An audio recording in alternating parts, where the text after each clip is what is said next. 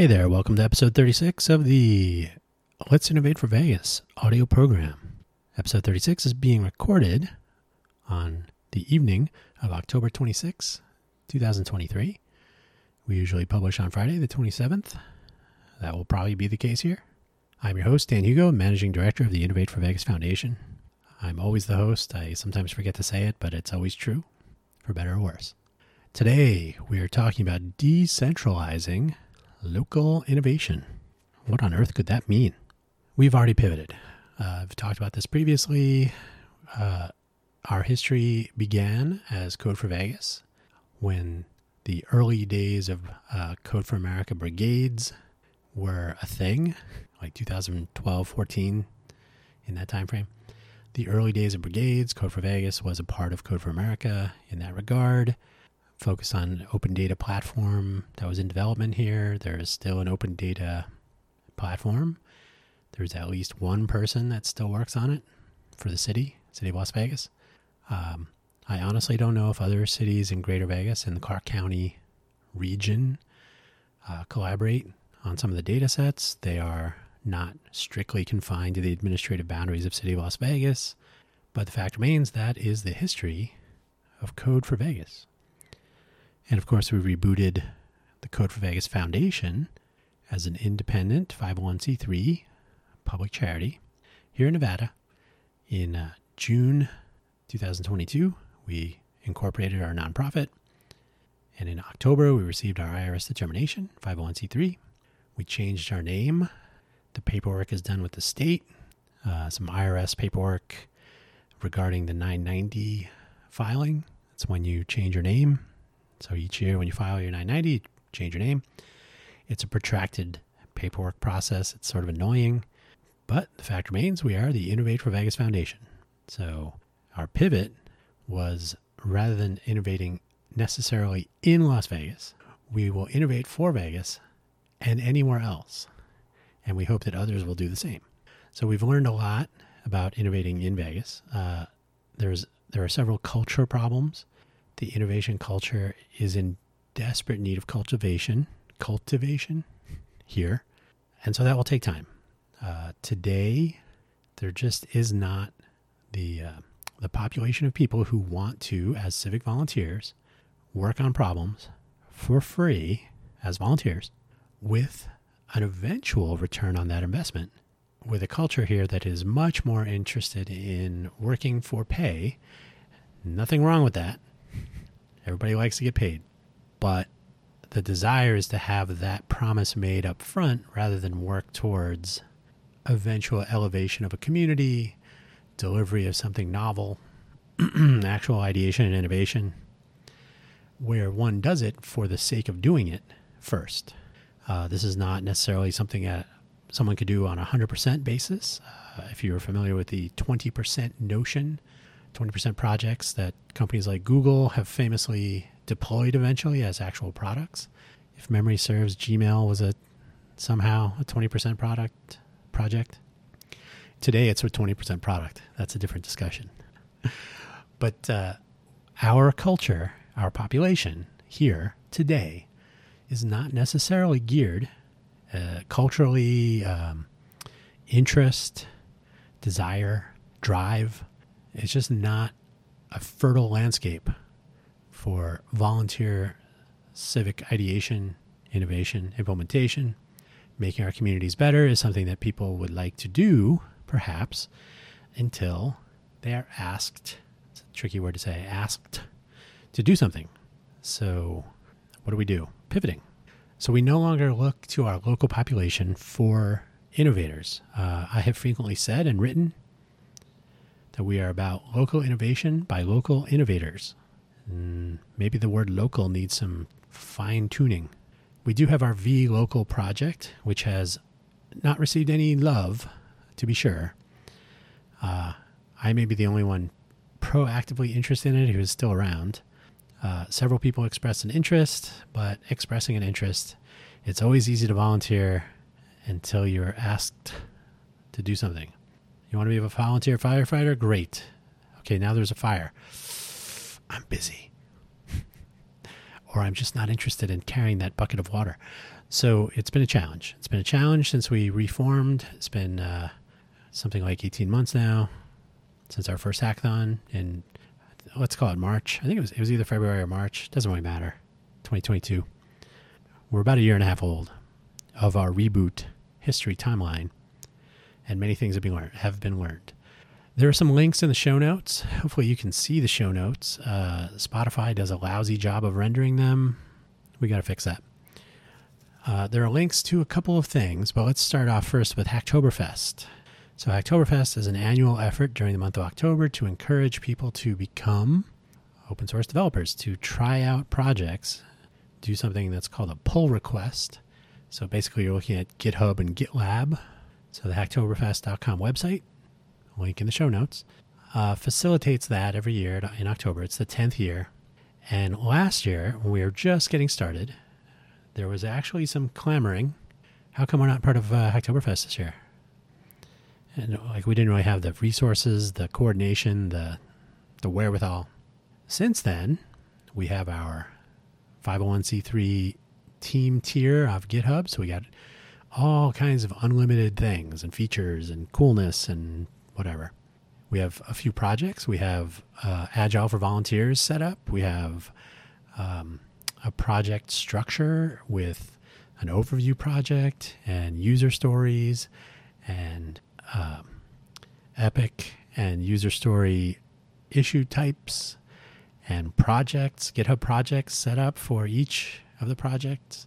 We have implementations for a couple of the user stories in the form of project repositories that tackle a backend or a front end in a particular language or with a particular focus on a type of platform.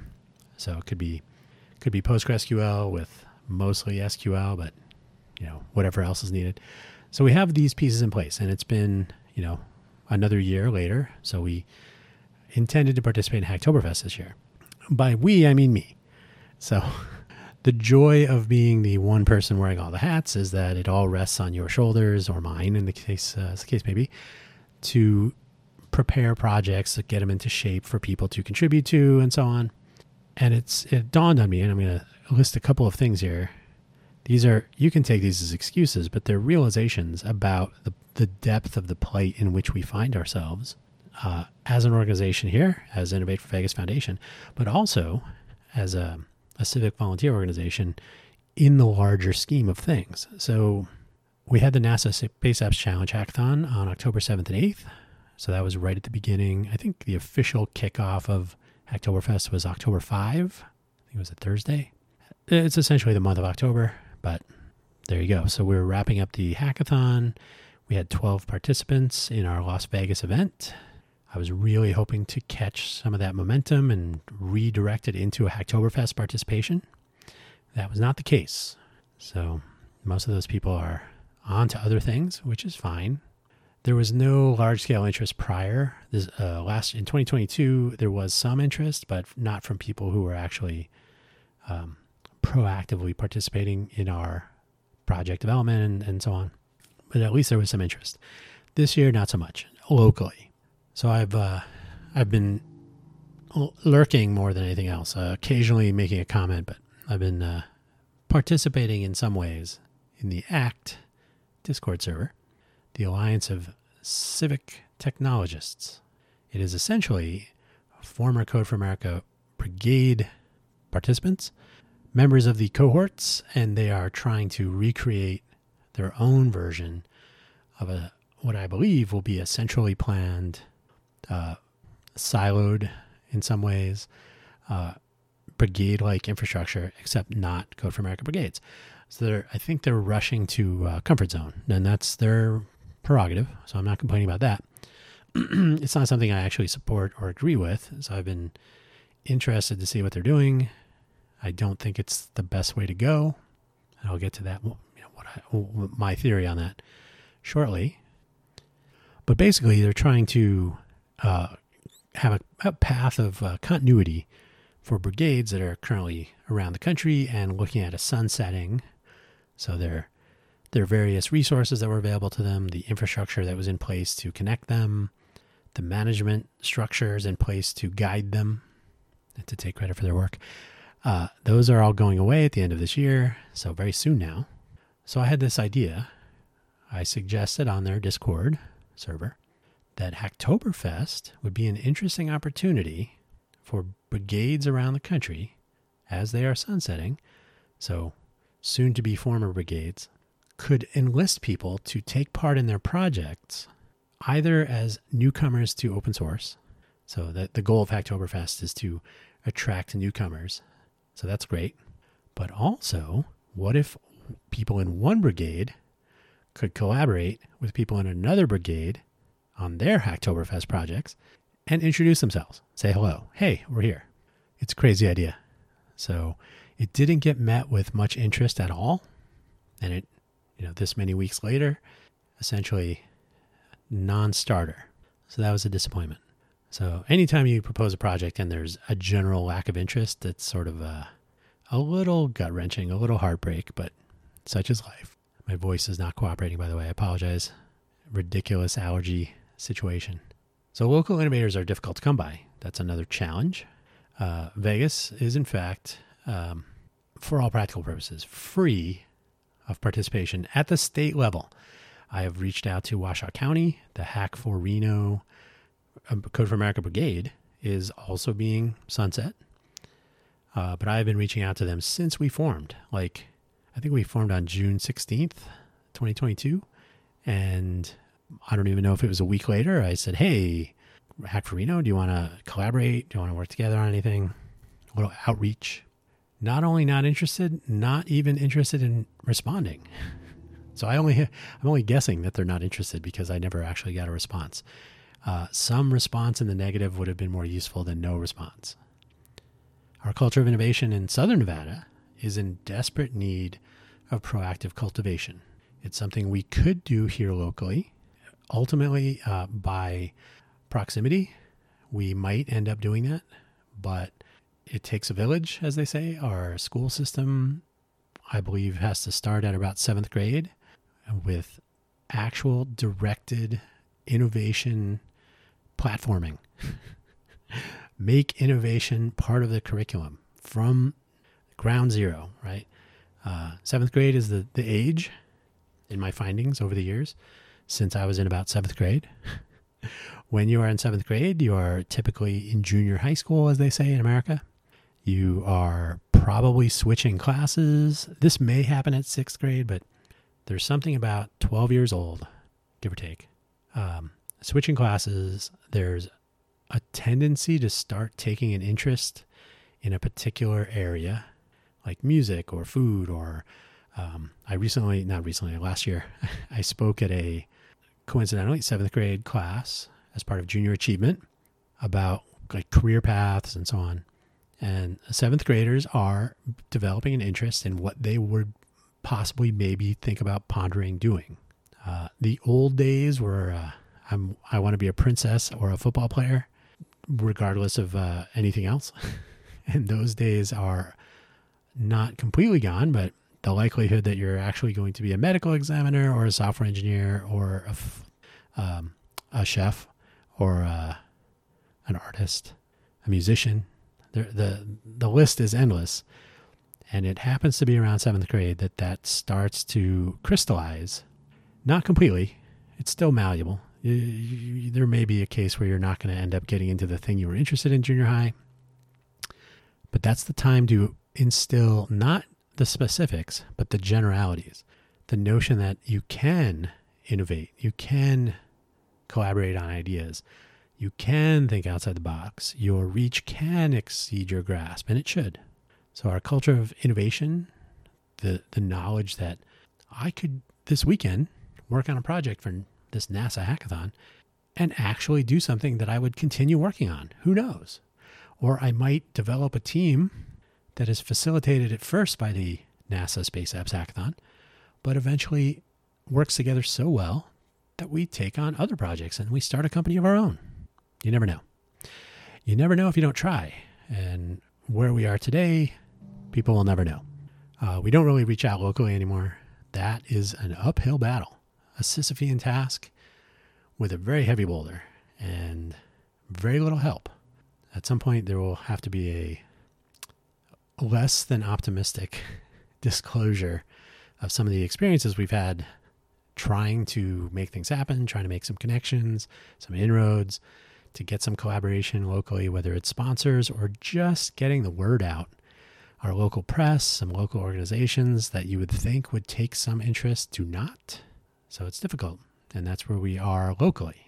Uh, so our pivot is to reach out beyond Nevada, see if other former, soon to be former brigades are made up of people who are interested in working on projects who might like some two way collaboration with others who are interested in working on projects. So today, Innovate for Vegas Foundation has one fairly capable civic volunteer presently doing a, a podcast episode of uh, Let's Innovate for Vegas.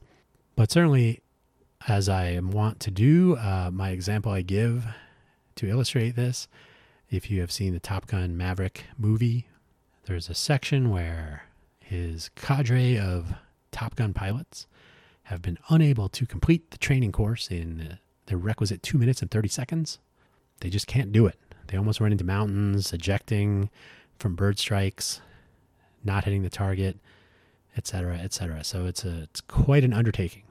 And then when Maverick is kicked off the team, He's no longer the instructor because he was not able to convince the team that they could do it.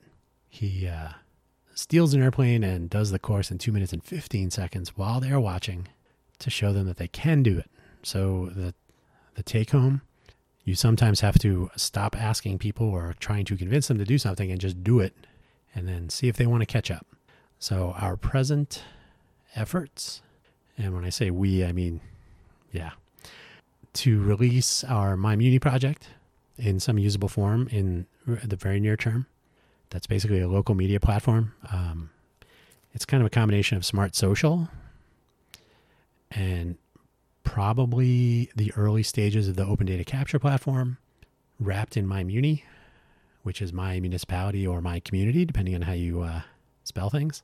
To package it up as a, not another WordPress uh, media site, but an actual uh, platform seated, rooted, if you will, in the past, in technologies and protocols that work, but polished with modernity, uh, decentralizing communications with things like Mastodon and relying on tried and true, like email, not necessarily depending on everyone using Slack or Discord, but publishing information in ways that can be accessed and shared, algorithm free, uh, even something as simple as project discovery between soon to be former brigades is hampered by a lack of adoption of old technologies. DOAP, DOPE, description of a project is a RDF XML schema. You publish a file on your organization website with your projects. DOAP. You have a little r- robot scanning uh, known organizational websites. You say, oh, innovateforvegas.org slash dope. There's our projects. So you can gather up what people are working on. and then, wait, how do I know what these known websites are? FOAF, friend of a friend, another RDF XML schema. You can publish uh, what your relationship is to other organizations in a list in a structured data list. So my robot can go and uh, skim over. Okay, I know Innovate Vegas. I know uh, Open Fresno. I know Code for SAC. Oh, their FOAF files point to others. So you can basically fan out to discover connected nodes in a network and discover which projects they're working on. Each organization does not have to publish their information to a central location. I've linked uh, Democracy Lab as an example and this is not to say that Democracy Lab is a bad thing. No, far from it. But it is a centralized directory, and, and they do other things. But you can publish your projects there, and that's great. But why can I not do a, a spidering bot? The technology exists. A spidering bot that will read a few files. If there are a hundred former, soon to be former brigades, each one has a website. And by the way, the website could even be on uh, GitHub or GitLab or Squarespace or anything. It's not a major undertaking. You just need to have a place on the internets where you can place, where you can save and make accessible a couple of XML files to describe your projects and your place in the network. Uh, if you're a GeoCities fan, remember the web rings? I think GeoCities made use of those. Basically, web ring. Um, uh, sorry, um, FOAF, friend of a friend. And I have links to those. Uh, no, I don't. I do not have links to those in the show notes because you can look those up yourself. They're on Wikipedia or wherever. DOAP, description of a project, and FOAF, friend of a friend. You may find XFN, which is uh, XML, XHTML friend network markup, I believe it is. That's another thing that is out there. You can certainly use the rel attributes to point out there's a rel me is one way you can connect a website to yourself if you're a Mastodon user. So there, there are any number of ways that we can loosely couple uh, different nodes in the fabric of a civic volunteer cohort organization without the need for central planning, a central gatekeeper, a centralized database directory. And even today on the ACT Discord, there was a, an APB. Hey, is anyone here from a particular location? There's been a request for some collaboration on a, a project of some sort. well, that's that's problematic because the the the organization in the locality in question. I'm being very vague here because there's no reason to call out anyone. They have a website, they have a GitHub account, they, they're on social media, they're, so they are reachable. So the question is, why would someone go to another place to try to reach the this place that is local they have a website. They have, they're they are reachable and findable, and they should should be contactable. So why that disconnect? First of all, and second of all, why do I now have to reach those people through a Discord server? So so now we've added connection requirements. It's like saying, oh, you don't have an Instagram account? Well, then psh, can't do business with you. That's ridiculous, right? So if you have an autonomous presence online, if you are reachable with email, phone number, messaging services, maybe like Matrix, but maybe Telegram, Signal, WhatsApp, maybe Facebook Messenger. Those those kind of hurt to say. Maybe you maybe you have a LinkedIn page and you can be reached there, which we have those. We have we have a LinkedIn page. I try to make diminishing use of it. Um, we have run a Matrix server and will again self-hosted. We have our Mastodon deployment coming now sooner. Uh, it will fit into the my Muni project deployment. So the goal is for Innovate for Vegas to be super reachable. And similarly, any other organization in our fabric of civic volunteers should be also reachable. And it should not require an all points bulletin posted in a Discord channel hoping to find someone. At the very least, that message should go out to all of the connected nodes where they are so the people in this organization in the location uh, in question, that's a lot of indirection. They should not have to be a member of a particular Discord server to be contacted.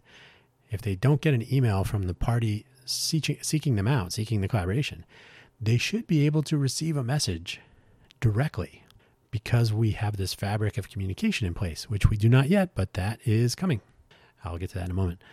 So, this is uh, the notion of decentralizing local innovation. So, surely innovating locally just it's in the name. You're innovating locally. But to restrict that local innovation to central uh, management coordination central project description it doesn't make sense. In many cases i'm hearing it more and more. Unfortunately there there is a general problem with participation. Uh, people sign up and don't show up or they don't have the time they don't want to spend the time, any number of reasons. Maybe it's post pandemic, maybe there's something else going on. It doesn't make sense to develop in a silo unless it does make sense. There are some projects that are tailored to a local challenge, maybe are developed with a local partnership with some municipal or NGO, municipality or NGO. In that case, maybe sticking to a local team does make sense. Our projects vLocal is for um, is a privacy aware identity platform. So think of it like an OAuth server, but you self host it. and that connects to some other. The Vegas local concept can be extended to a virtual local because of our 40 million visitors.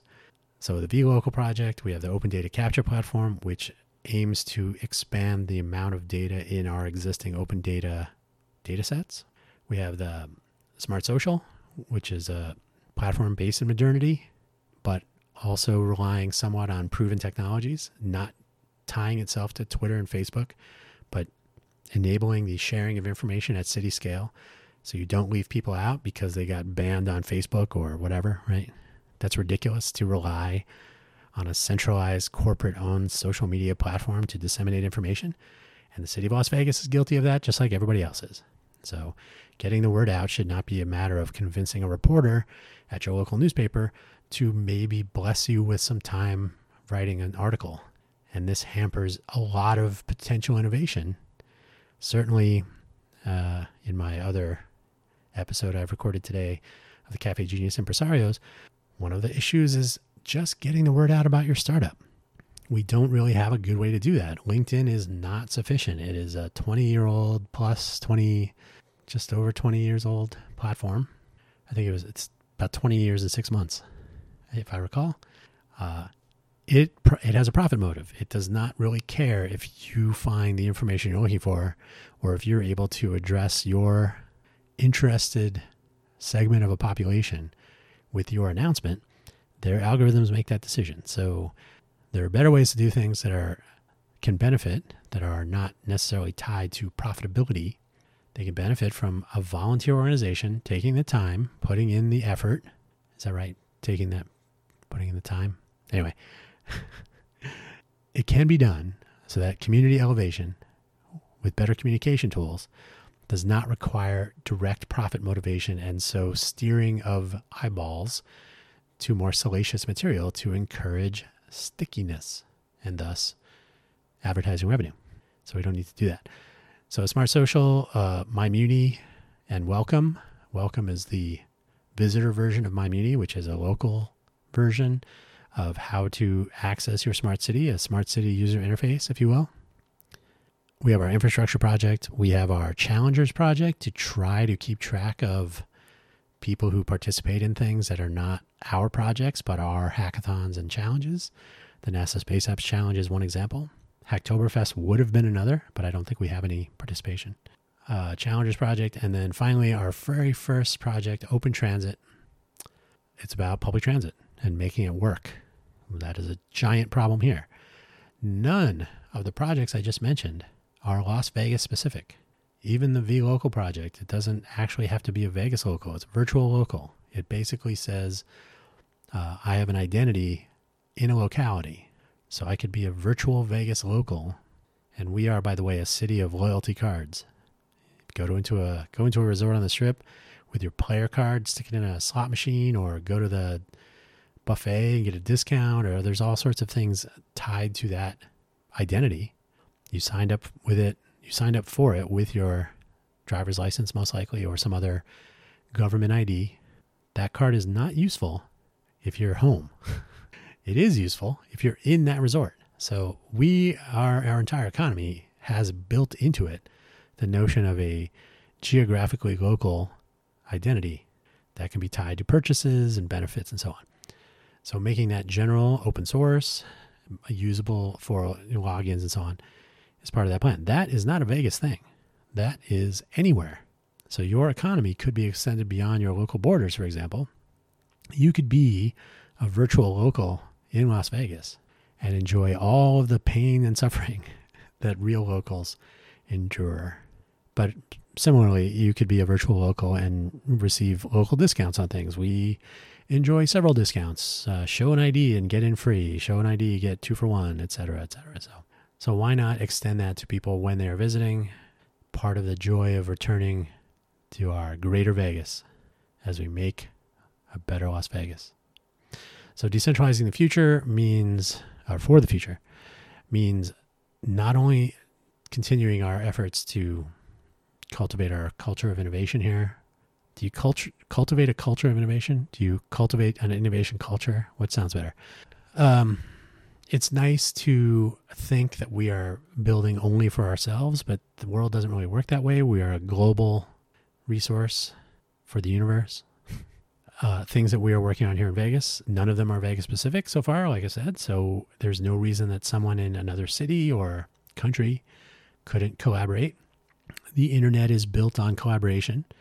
Doesn't always seem like that, but some of the things that you depend on daily, hourly, were built by people who probably did it because it was a cool project to be involved with. They don't all live in the same country often, and yet various open source projects run the world. So it can be done. You just need to have people. Did you hear that? That was fun. We just need to have people that are interested in participating. They don't all have to be geographically located. You do not need to innovate in Las Vegas to innovate for Vegas. So that's our pivot is to decentralize our development efforts to make our projects interesting and applicable to any locality and to offer to extend a hand to others who are working on projects similarly so we can collaborate. We can learn from each other. We can take what works in your project and what works in ours and test it out on 40 million visitors every year. There's also an unnecessary focus on tech in these uh, in even in the soon to be former brigade circle uh, this new group they've formed the alliance of civic technologists. We had this problem when we were code for vegas foundation. Uh, quote i am not a coder therefore this is probably not for me. Unquote. Nothing could be further from the truth. So, Innovate for Vegas, aside from not having to deal with naming headaches from Code for America people, I wanted to say something, but I will not editorialize today. Uh, Innovate for Vegas, innovating is something anyone can do. You don't have to be a coder, as I've already said. So, the focus on tech, the civic technologists, more power to them but I believe you are trying to build another central uh, central planning organization overly focused on tech. We are not the next Silicon Valley. We in the Greater Vegas area need to focus on innovation of all kinds and be inviting to people who want to be part of an innovation culture that requires cultivating. So even though there's technology involved in a lot of things, if there's a gate that says coder and there's another one that goes nowhere that says non-coder. I'm kind of envisioning restroom doors. You're starting off on the wrong foot. You, need to be an inclusive, uh, broadly focused. Is that even a word? Broad, broad spectrum of focus areas that interconnect and can benefit from each other. You know, I always say if uh, if you're building any piece of technology and, and it will have humans using it, there's an entire half of the project more that requires attention to the people that are using it and depending on it. And so often that is left to the coders to deal with. And coders are sitting in a coffee shop or in a cubicle or whatever, writing their code. They are not necessarily concerned with what people will encounter when they try to use their code. So there's an entire industry around user experience design, uh, typeface selection, color schemes, accessibility, which is a huge thing that people should actually be concerned and, and uh, attentive of for, to, one of those. So, yeah, there's too much focus on tech. Uh, even Hacktoberfest does make a special point. Um, I believe they're trying to make a concerted effort since last year, but certainly this year, you can visit their website, hacktoberfest.com, link in the show notes. They are absolutely clear that this is not just about coders. It's not just about writing some JavaScript or C or does anybody write C anymore? Real programmers do. So, so there is a slowly but surely um, trend towards more inclusivity uh, across skill sets and interest areas, diversity in the form not only of culture but of language and um, user experience, right? There, there's a lot of diversity in user experience left on the table when you provide one way to do something. And finally, accessibility, which is a huge thing that is so often left to chance. Uh, finally, I will mention no super, super finally, right before finally, I did read the Recoding America book by uh, Jennifer Pahlka. She's the founder of Code for America. It was not useful, but I did read it. I would like for her to have spent all of the chapters she spent on telling stories about what's broken, uh, describing what to do to fix it. That was kind of pushed off to the conclusion of the book. So I, while I'm sure she has a wealth of knowledge and experience to build upon, I have a feeling she still would lean towards a central planning scheme. I completely and totally disagree with that. I think autonomous cohorts need to be enabled, and encouraged. They need to communicate, collaborate. They need to consider how they can best ideate, innovate, and implement either on their own or with help from others, with communication and collaboration. So, sometime last year, sometime around the time we changed our name, and we were we were getting some guff that I heard about that other brigades were like, how come Code for Vegas gets to be independent? Because we were not part of Code for America when we reformed the foundation. And this caused some uh, some headaches apparently and raised the ire. So our then soon to be board member, presently our third board member, Mary Norris, Mary C. Norris, and I had a, had a conversation and we suggested uh, Project ACT, the Autonomous Cohort Transformation Project. So any brigade or any cohort of civic volunteers or similarly similarly minded people could be uh, at least given some how tos or some uh, the voice of experience to become independent or to start off independent to be autonomous autonomous cohorts uh, so to transform from a centrally planned uh, fiscally sponsored component of this uh, monolith in california pulling the rug out from under you to become independent and uh, transform yourselves into a standalone organization. So that's what we started working on. Didn't really have time. Didn't really get anybody to buy in because it wasn't until sometime later, I'm going to say about four months later, that the rug pull became. We didn't know about it at the time, but a rug pull became open knowledge. You know, the message had gone out from the top at Code for America that brigade days were numbered, and the uh, Alliance of Civic uh, Civic Technologists came about. I think in uh, it looks like in about May. So they said, "Oh, we have to rebuild what we already had." Uh, Mary and I had already talked about this about building independent organizations that could collaborate on a level playing field as peer organizations, not taking direction from the top. So that was Project Act. So we kind of shelved it. There was a GitHub repo, I'm sorry, GitHub organization that I literally deleted, which I should not have because now we don't have that date stamp. But uh, that's okay. Uh, the the fact, though, is that we were Project ACT before the Alliance of Civic Technologists, which is also ACT. I'm sure that will cause a headache at some point for someone, not me. Uh, but the hack, the ACT project was born. Uh, we didn't really get there. We kind of shelled it. But the autonomous cohort transformation is still a thing. So the project dash act organization on GitHub is presently empty, and I'm the only person attached to it, the owner. But we also have a Discord server, Project Act. And the idea is to start fomenting these conversations not as a what can we redo Code for America with? How do we do it?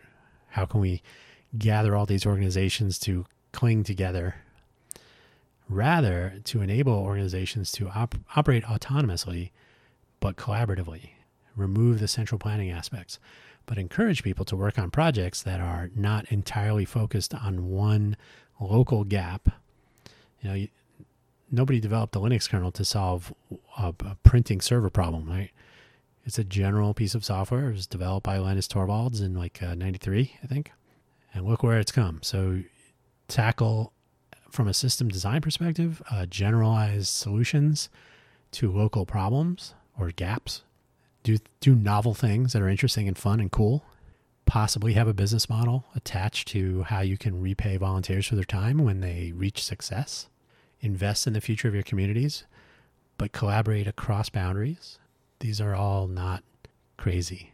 So the ACT project has a part two, especially because the end of the the end of the brigade scheme is nigh. So, Project ACT, the Autonomous Cohort Transformation Project, becomes the Autonomous Cohort Tessellation.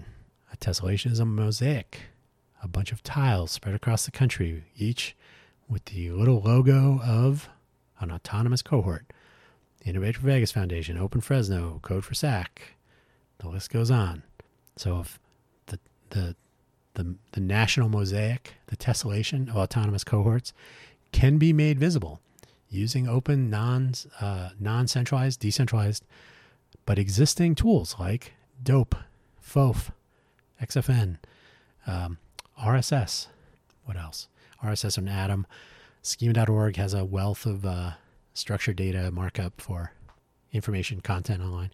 So there's no need to rely on a central authority to aggregate information. You can use GitHub, which you could argue is a centralized authority, but you can take your data, you can git clone it, put it on your own server if you want.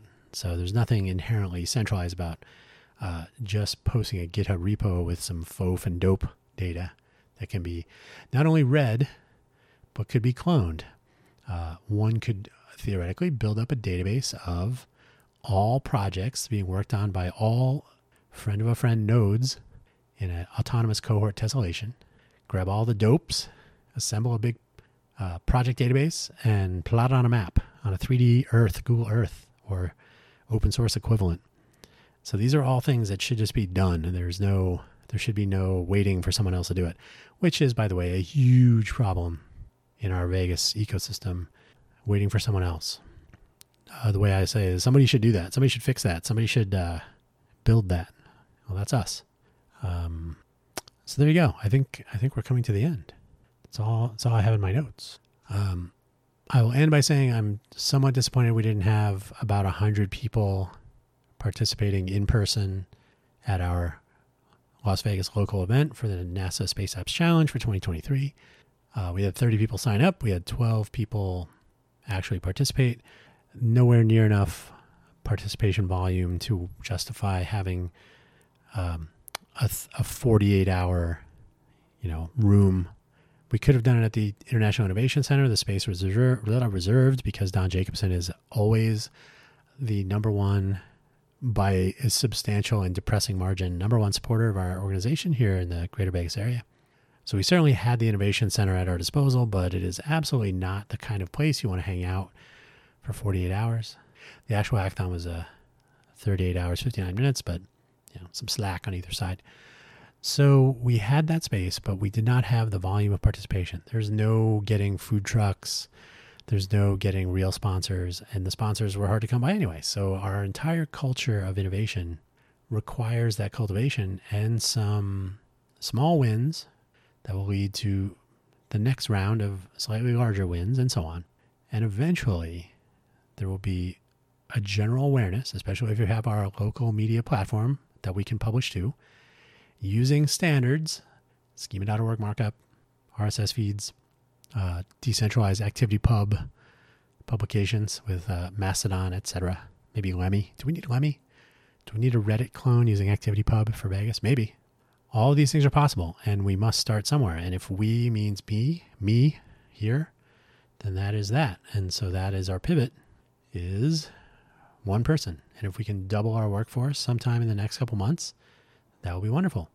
If we can collaborate with people in San Diego or Fresno or Miami or Chicago or anywhere, if we can figure out the parts that would benefit from collaboration and the parts that are Vegas only, which are very few, if any, uh, the parts that are Chicago only, the parts that are Fresno only, there's no need to not collaborate for those components if there is some benefit from collaborating on the common parts, common core, if you will. It's not just for math. So that's uh, that's our basic thing. Um, decentralizing local innovation. We can still innovate locally, but you can work together. I can be local, you can be local. We don't have to be in the same local. We don't have to rely on a central database. We don't have to rely on central planning. We don't have to wait for some central decision maker to make a decision. We don't have to depend entirely on a centrally owned and operated Slack server. The list goes on. So, empowering autonomous collaboration, oh, I'm sorry, autonomous cohort collaboration, so that each cohort can pursue what it wants and needs to pursue in the way that it finds most productive, effective, but also leave plenty of room to discover each other, to communicate, to share, collaborate, etc. I know it's crazy. I don't know where I come up with this stuff, but that's that's our present focus. And that's where I will leave it. Thank you so much for listening. Thank you for uh, being as supportive as you might be of the Innovate for Vegas Foundation. Uh, I don't know if I've mentioned this because I really don't try to push it too hard, but we do have a donation button on our website, innovateforvegas.org, and it does say Code for Vegas on it. And that will be the, ch- the case until we file our EIN update and our name change update and then file our 990 with the IRS. So just super annoying. And for an all volunteer organization, that's right, I don't get paid for any of this. Uh, it hasn't been the thing that I've been overly focused on, especially because we don't get donations or even interest in donating to our cause. You could change that, or you could tell your friends to help change it. So once we get our first project deployed, ideally there will be a little aha, lean in, value for value, maybe. Like, oh, this is cool. I would like to contribute a dollar. Can I get some change? So that's where we'll leave it. Thank you so much for listening, like I said, and uh, we'll see you around. Hopefully, when we push our new social media slash city scale information discovery platform. Bye.